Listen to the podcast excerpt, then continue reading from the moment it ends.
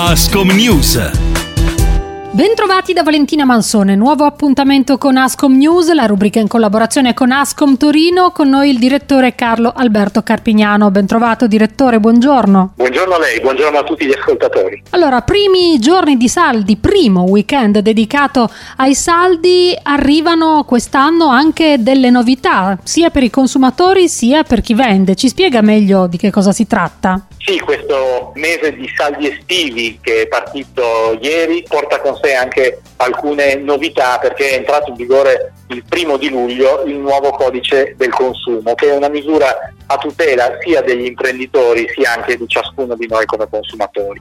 Entra in vigore una modalità nuova di annunciare la riduzione dei prezzi, cioè il commerciante deve indicare non solo il prezzo finale di vendita scontato, ma il prezzo precedente, come è sempre stato fatto, ma che è quello più basso applicato nei 30 giorni precedenti. Vi faccio un esempio concreto per provare a essere chiaro su questo senso. Io ho un prezzo iniziale di un bene che diciamo è 100, metto all'inizio dei saldi in eh, sconto al 20% questo prezzo da 100 scende a 80 io nel cartellino devo indicare e io consumatore devo trovare 180 se dopo 15 giorni di saldi porto il mio valore dello sconto al 30% il prezzo che devo indicare sul cartellino continua a essere il prezzo iniziale dei primi 30 giorni dal momento dei saldi, quindi il 100 di cui vi parlavo prima e così via. Posso aumentare la percentuale di sconto, ma devo sempre indicare il prezzo iniziale che era quello che c'era 30 giorni prima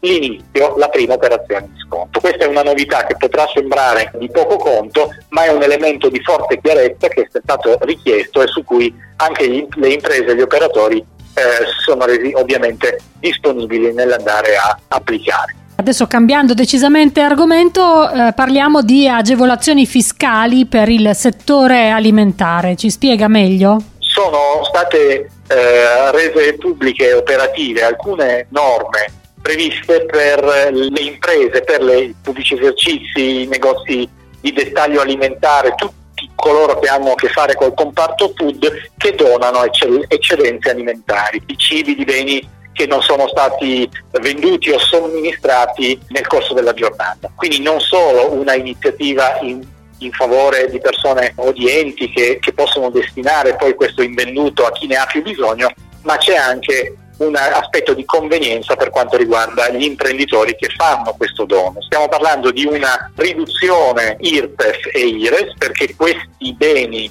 non entrano nel calcolo dei beni produttivi di ricavi ai fini IRES e IRPEF e poi per quanto riguarda l'IVA eh, l'impresa che dona questi alimenti non dovrà applicare l'IVA sulla merce in uscita e potrà detrarre quest'IVA soltanto per l'acquisto dei beni. Stiamo lavorando con i comuni per ottenere, e, e la norma lo consente, delle riduzioni tari per le imprese che fanno appunto questi atti di donazione dell'invenduto o del non somministrato. Vale anche per i bar, per i ristoranti e non solo per eh, i supermercati o i negozi di alimentari. E chiudiamo parlando di smart working, anche in questo campo ci sono delle novità. Alcune novità intese come proroghe di termini per poter fare lo smart working fino alla fine del 2023, se si è in presenza di eh, situazioni di patologie importanti per la persona o se si hanno persone a carico, figli sotto i 14 anni o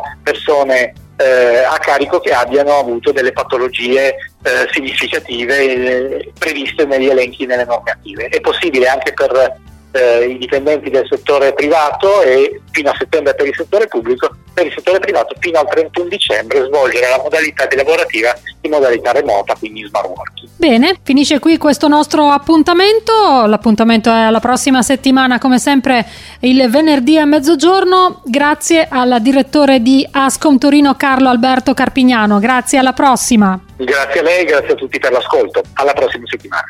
Ascom News